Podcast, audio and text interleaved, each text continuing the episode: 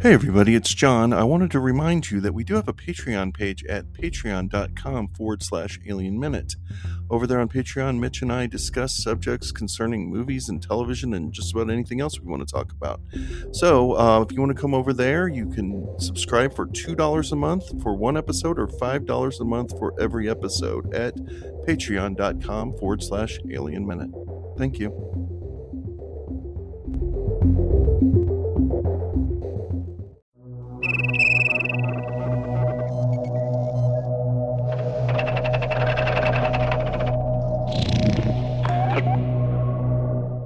Hello, and welcome to Alien Minute, the daily podcast where we are carefully analyzing James Cameron's aliens in short, controlled bursts. I'm Mitch Bryan. I'm John Ingle, and today we're talking about minute 133, which begins with Ripley pulling herself out of the airlock and ends with Ripley embracing Newt. Give her a little kiss on the cheek. Little kisses on the cheek. She's already given her some kisses on the cheek. Yeah. We're already well into mommy uh, kid mode with the cheek kisses. Um, but yeah, she does it one more time. This is the last embrace of Ripley and Newt, and I think we got to open the minute by um, admitting, I, once again, as my life as happens often in my life, the other shoe has dropped. The shoe dropped. I was totally unaware that that shoe came off. I've never noticed that shoe coming off with the alien uh, uh, pulling. That's what causes the alien to fall. I just thought it couldn't hang on. Well, anymore. John, why wouldn't I you think know that the your shoe came your off? your um, confusion was enough to make me doubt my own Well- assessment of the film after seeing it so many times. So we went back and looked, and And it was the a record number of angry Facebook posts on our web. Uh, I'm assuming um, on our Facebook page. Uh, yeah, Just- somehow, just How did yesterday. I ever miss it? How did Yeah. I ever miss it? Anyway, uh, so there's our dis, uh, you know the corrections section of the show. what are we robots? We're not perfect. We're not perfect. I, I get caught up in movies. I'll tell you, it's been a learning experience for me doing a movie movies by minute podcast because things do get past me all the time with movies. I think that I'm better at reading them on a critical level as far as the uh, themes and character beats and things like that. Those are occurring to me as I'm watching them. I don't look for the min- little bits of minutia and props as much. And they will definitely get past me, and I'm wrong all the time about stuff like that. So uh, it's not lack of preparation, I promise you. I watched that minute so many times, and it still never occurred to me that the shoe came off. But anyway, on with this minute. So we finally get our anticipated Ripley rising up into the frame. Our hero has appeared, but then we cut back to this long shot of her still hanging onto the ladder, and then the side shot as she's climbing up, and then wider as she kind of emerges up over uh, the the edge of the hole, and this thing, this case, flies towards her and narrowly misses, knocking her off of that ladder. And um, it would have been really bad. And in fact, the filmmakers want to make sure we know how bad it would be because we actually see that damn thing flying through space. So in in a way to kind of keep gin keep the tension ginned up, it says, you know, maybe maybe another case is going to come and hit her in the face and knock her out, and she'll go flying after that case into space. After all, folks, so be careful, pay attention. It's not over yet, right? Know, yeah, seeing that that cut to the to the case going out into space is an interesting choice. It's definitely saying could have been Ripley, that could have been her, still could, like you're saying. But that's a, it, it speaks to some things I've been talking about, you know, in, in previous weeks. Um, the idea that you know, with the roller coaster ride of a movie that we're on here, the the elements of building the roller coaster, you know, you got your twists, your turns, your loop de loops, all these things, the ups and downs, and the question is when you're designing the, the the the ride like how many of these do you put in? How many of these elements do you put in? Is now the time to add one more? Yeah. Like this is a good time. The tension still needs to be ramped up for just one more beat. Let's push it right to the edge uh, similar to what i was saying a couple weeks ago about the um, landing gear getting caught on the debris when they're escaping the platform it's just you got to ask yourself when you're when you're making a movie like how many of these beats do we want how many is too many how many is too few you get the right number and uh, that's where the audience is satisfied and here you know a lot of people probably don't even consciously process that moment Well, she's not even out of the hole when she pulls She's the still not out lever. the so hole. that's what's really interesting too is that they keep her halfway in the hole Yeah. as the red light comes up onto her face, and then we see her pull the. I don't. I don't know physically how she's quite able to really have the leverage to do it. I mean, I, you know, but we're back to that whole thing with the arms and the hanging off of everything. So it's, but she's, I think the idea is thematically, she's still in the hole. She's still halfway in peril. So until she's able to hit that button, you know, clearly labeled door close button, right? Conveniently located uh, on the outside of the panel, of course, uh, outside of the hole. Only then, as the doors close, do we allow her to completely come out of that pit. And in fact, we even get to see um, her stocking foot. Yes, the stocking foot that once had a shoe.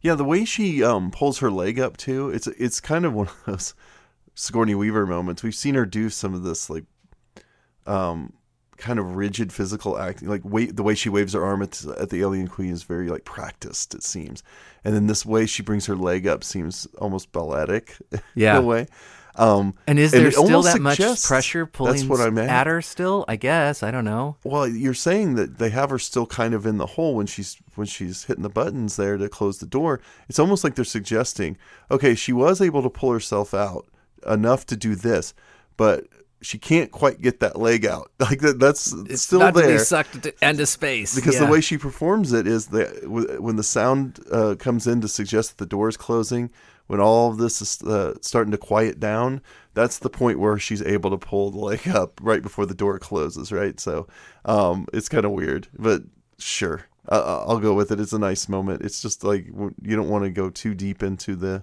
logistics of how all that worked, but yeah. So, th- but keeping her in the hole, I mean. It wouldn't be quite as suspenseful had she pulled herself out of the hole already, right? Right, right. So It's- it'd be kind of weird. Now she can just do whatever she wants. It's just like last last bit of business. It's not really saving her life. It's just the last bit of business I need to do is close this door. And there's an extraordinary release after that because we come to this close shot as she's rolling over on her back to recover from this. And um, we're on her, the music stops. It's just the silence and her breath. And it stays on her for a long time. I mean, this is really like saying to the audience, okay, she made it. It's over, right? And so then we get this wide shot that reveals Bishop and Newt in the foreground. She's still there in the background.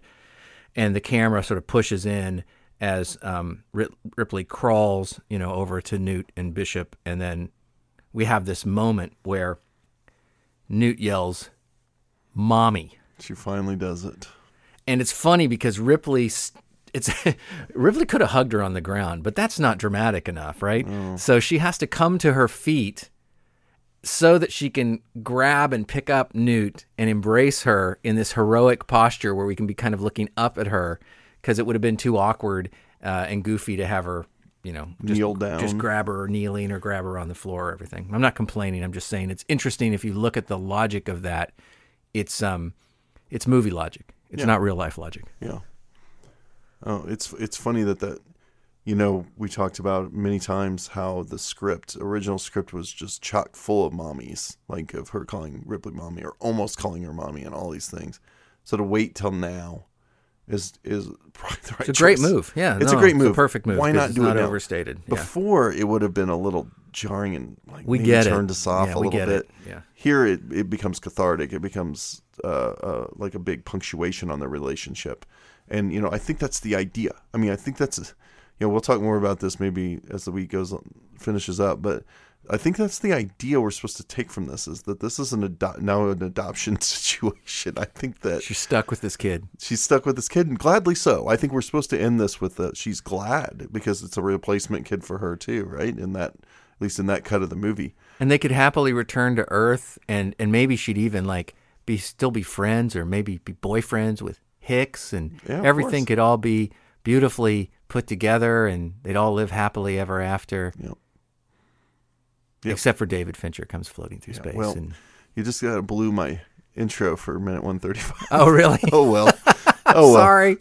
Oh, great minds think alike. No, that's okay. Um, yes, you know, uh, this is the part. I guess it's the sentimental guy in me, and maybe a little bit of the dad now. But I've felt this way since before I was a dad. Um, I like this version of Ripley and Newt. I like this version. I much prefer to think of it this way. yeah, sure. Um, so anyway, we don't have to go on and on about that. But um, while they're having this moment, so we've had this big, tense, suspenseful action set piece, and it finally resolved. As Ripley closes the door and pulls her stocking foot out of it, out of the airlock. Goes over and hugs Newt, and we get this kind of like emotional moment where maybe there's some a few tears falling in the in the audience, right? Like there might be, it might be. We're so tense, and if you're that invested in Newt and Ripley, maybe this hug uh, gives you a little, gets you a little dusty, right? So we're all filled with emotions of different kinds, and then Bishop turns and says, "Not bad for a h- human." I don't know about this man. I got to tell you, I'm not a big fan of this line. I could have been really happy with just a moment between them and him sort of crooking his face into that kind of trying to make the smile because I don't even know what the fuck that line means. I mean, is Like it, what is it if- is his robot superiority or is he or is he saying he's not saying I'm a human, so he's only saying that, you know, good I don't know. Yeah. I'm, What I'm it's stupid. Okay, so there's no setup in the movie. Let's just be really pedantic. there's no setup in the movie where he considers himself superior to anyone because he said that was Ash. Right. So that's not here. Now, what it's probably trying to express to us is that now he's figured out how to make a joke for real. Not a Where- good joke. Not a good joke. But before, you know, he we had that moment where he says, um, um, oh, crap, I've forgotten what it is. You know, I'm not stupid. That's it. Like, I, I, I'm not. I might be an android, but I'm not stupid. And he gives the little grin, and you notice that he might have just figured out how to make a joke. Yeah. And that one makes you know it's more relevant, I guess. In this case, it's just like making a dumb joke. It's very and bring it full circle, Mitch. It's very Star Trek, and not the good, not the good part. start. Dun, dun, dun, This is a. This is a little bit like a, a Spock line right at the end of an episode. Not bad for a human, and everybody looks at each other and goes, "Yeah," and, and you get the Dun, dun, dun, meme of yeah, of Bones and, and Kirk like rolling their eyes or whatever, uh, or nodding each other like "Oh Spock," and everybody laughs, uh, or it's or it's a data moment from Next Generation that is also not earned. I just think this joke's kind of dumb, and I think that they could have even had a humor moment. I don't think the instinct to have a humorous moment here is with, bad. with all due respect to James Cameron, the great engineer, filmmaker that he is, storyteller that he is, he has a lot of lame jokes in his movies. I Oh, mean, man, he's- I'd say about half of them work, and the other half is like, well, it's a noble effort, I guess. But yeah, no, he's a um, he's like insert joke here kind of writer. yeah, And you can tell, like, if you watch him in an interview, you can tell this guy's not a barrel of laughs. I mean, even if he's being lighthearted, he still seems rigid and kind of like, you know, very George Lucas like, honestly. Like, actually, he might be a little bit more human than George Lucas. I don't know. But you get this idea that humor Well, for I- them is a concept, not a, Yeah. like, a sense. Like, they don't have senses of humor. They know humor is a thing and that you have to implement implement at some points in your movie. But the good humor in this movie, for instance, is all coming from the performances. yeah. It's not in the script. There's no time where you're reading the script and going, "Oh, clever," at any point. Except maybe Game Over, man.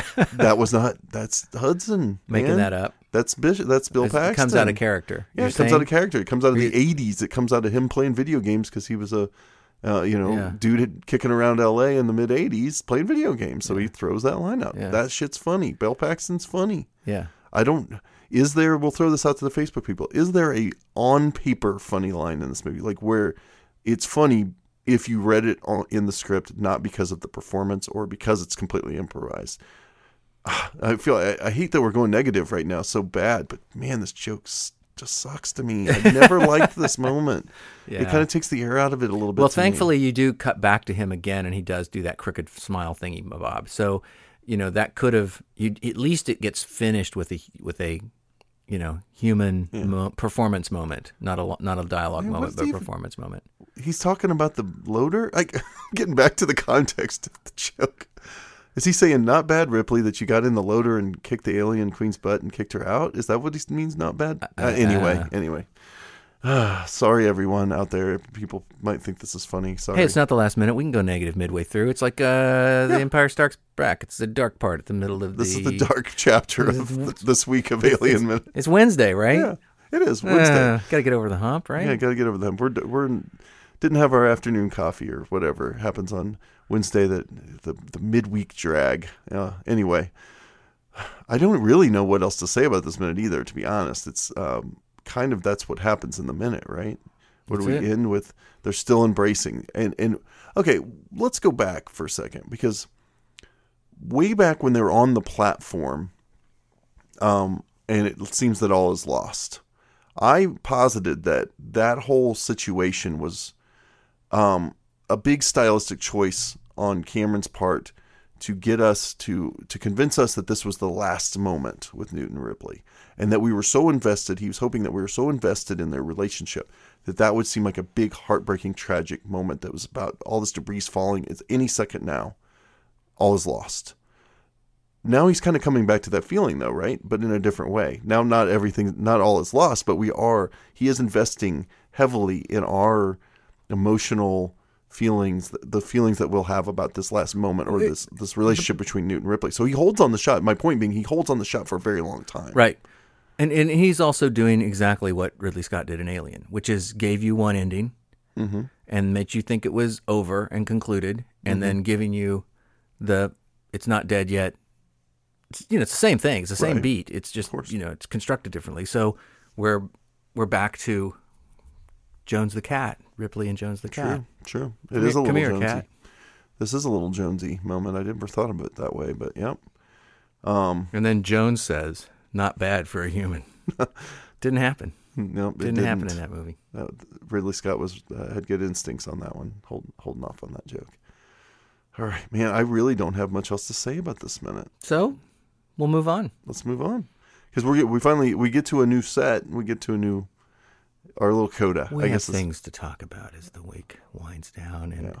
Aliens minute comes Winds to its down. conclusion. coming to We its have much, much to discuss and talk about and cry over, and it's going to be great. So just uh, we'll get, we'll see you guys tomorrow.